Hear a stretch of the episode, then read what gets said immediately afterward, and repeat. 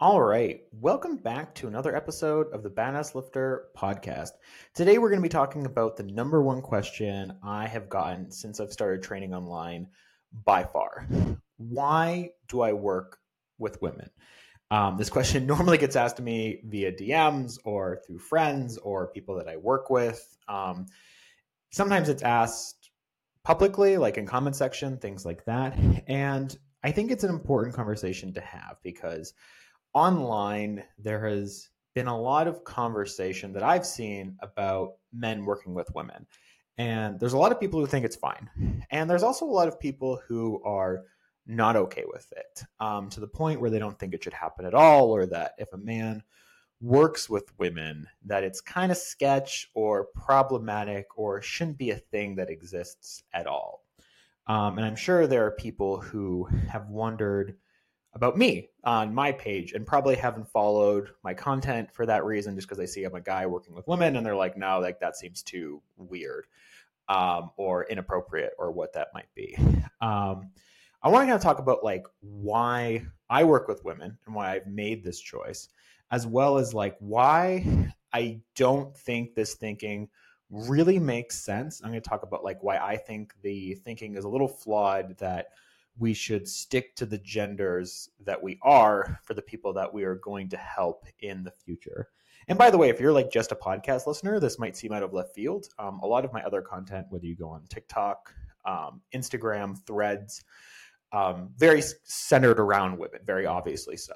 Um, so if you're just a podcast listener, you might think like this is kind of a random topic, but if you follow my other stuff, you're going to kind of understand why I'm making this episode. So I think I should start with why I chose to work with women.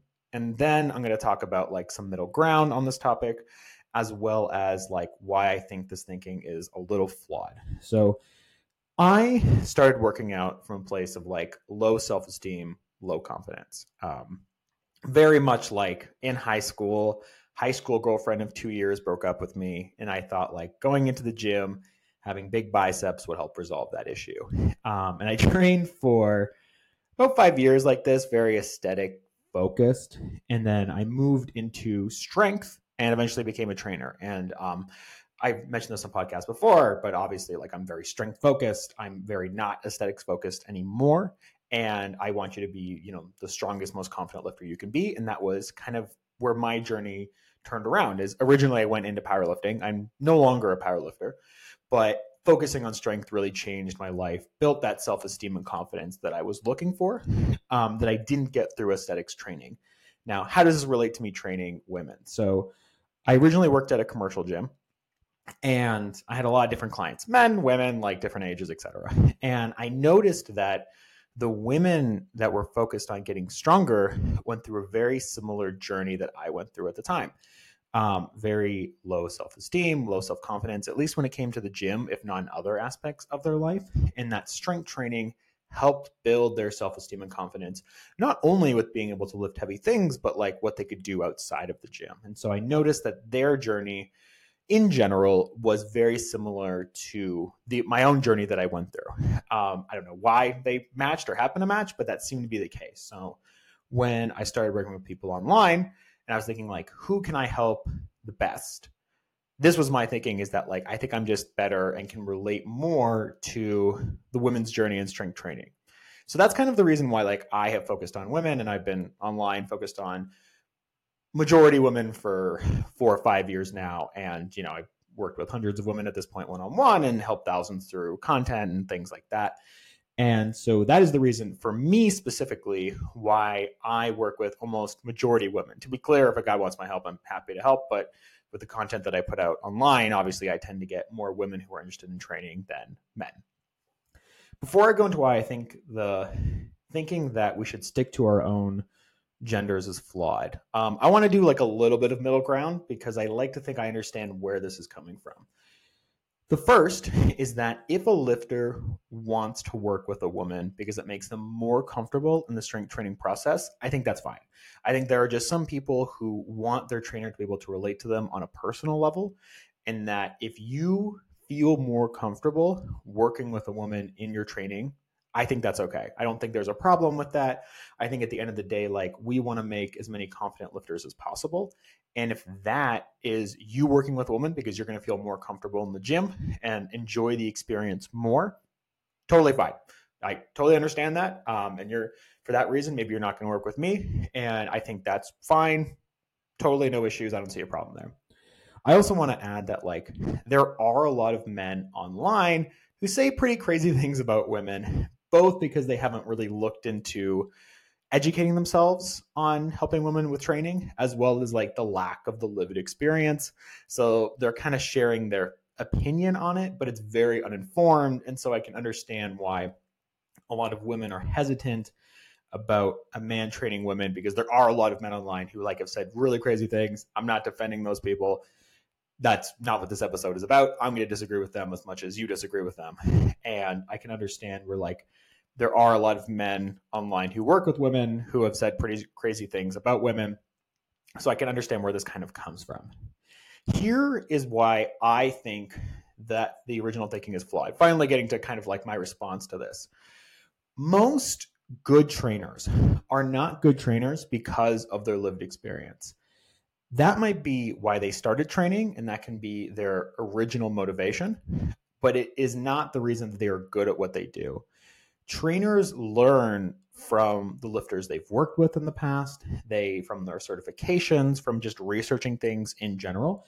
I'll give kind of an example of this where i now train women who are pregnant and obviously i've never been pregnant. Um, so one of the ways that i had to do that is just like through researching the process talking to women who trained while pregnant like going through certifications things like that. Like I, I the reason i can do that now is because of like the research i've done on the back end as well as like learning from other previous lifters who either were pregnant are pregnant etc um, most good trainers are not going to be good trainers because of like the experience they've had. I would add as well, and maybe this is insulting, if you can only help people who have your exact lived experience, I would argue that that, that makes you not a very good trainer. That you, part of our job as trainers is to understand your situation well enough that we can help you with training. That doesn't mean that we're going to be experts on your situation, but that we understand it enough that we can help you in the strength training process. And that if you can only help people who are exactly like you, that to me represents like a flaw in your training abilities. So that's like the first one that I want to bring out is that like most good trainers are not good trainers because of their lived experience. Again, it can be like the starting point, but that can't be the reason that you're actually good at training. The second is that like I'm going to relate this to healthcare in general. Um, in most healthcare settings, requesting someone with exactly your lived experience is not really something that you can demand. It is unrealistic in most situations. You would be lucky to have someone who even slightly resembles your situation. So I'm going to use my wife as an example. So my wife's a nurse, okay? Um, really good at her job, um, worked in many different departments and many different hospitals. Um, just outstanding at what she does. And you can tell because whenever she moves to a different hospital, they keep asking her to come back or hope she comes back one day. There are going to be people who come into that work who do not resemble her lived experience. Like it's just not going to be the case. Like like if a middle-aged man walks in, is she supposed to be like, "You know what? I can't help you because you're not a 29-year-old Asian woman." Okay? Like it would be an insane thing to do in like any other healthcare helping situation. Um this is incredibly rare and I would argue that even demanding someone has your lived experience is a very online thing that you can do because there are so many trainers but in the in-person world you would kind of have to accept that they're not going to have exactly what you have but hope that they can still help you okay? So that's like the second one is that like this is something that again her as a nurse she's going to have to help people who aren't her okay? But she knows the body well enough she knows their situation well enough that she can still help them despite like never living the life of a middle-aged man. Okay? Like it's just going to be like the situation. The third is that and I think this is also important to talk about is that the lived experience between women are not going to be the same. I have worked with clients who are 21 year old women, no kids in college. I've worked with 40 year old, 45 year old women who have two young kids, run a business, potentially are in perimenopause. Um, very different again from the 21 year old life. And then I've worked with people in their 60s who are like postmenopausal, um, training for the first time, very different goals. Like these people are going to have very different life experiences. Like they do have some things in common in the sense that like they're all women. So it's not going to be 100% different. But the truth is, is that like even if you have the lived experience of someone who is a woman, that does not mean that you understand the journey of all other women, right? Like you would still have to learn beyond your own experience. This would be one attribute you might have, but it's not going to mean like, okay, I'm a woman, I've lived the experience of a woman, therefore I can help all women. We would never do this. Like you would have to learn beyond your own experience, anyways. And that's kind of what I've had to do. Like I've just accepted I've never been a woman. So for that reason, I'm to have to learn just a little bit more. Um, but you, no one can just take their life experience and then would know how to train all women. And I would argue that if someone does make that claim, like that would be a really big red flag. Um, sometimes we see trainers who, when they talk about their knowledge, they'll be like, well, when I did this, this happened. Being a good trainer is being able to help people beyond yourself.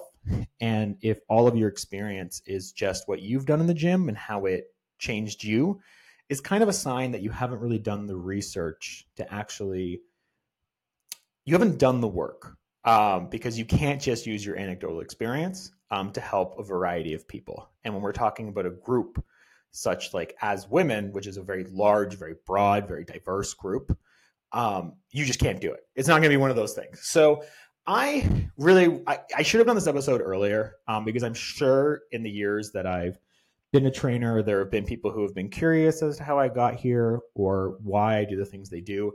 I think I know personally, I want to say I know like four, maybe even three men who work with exclusively women who I think do like a really, really good job, um, despite not having the lived experience. Um, there's a lot of comments about this on threads, and I think that's going to be an interesting conversation to have. And I think we're going to hear about it more. I would love to know your thoughts. If you disagree, or if you know someone who disagrees, I would love to talk to them, not in like a debate kind of way, but in just like, let's share your thoughts. I'm going to share my thoughts. Maybe we can find some common ground and kind of go from there. Um, I don't love doing super hardcore debate stuff because at the end of the day, if someone has a point that I didn't think about, I don't want to like have to disagree with that. Um, in the same way that I hope if I'm sharing something they didn't think about, that they would be able to agree with it as well if I actually change their mind. Whereas debates, I find you have to kind of like disagree on purpose. Um, but I would love to talk to them uh, genuinely. Like we can go live, online, offline. I think it's a very interesting conversation to have. Um, I hope this under. I hope this explains why I work with women, as well as like why I think it's fine and why I think men can help women, women can help men. That you know we we can help each other, and that there's nothing controversial about making that decision. Let me know your thoughts, but thanks for listening to another episode of the Badass Lifter podcast.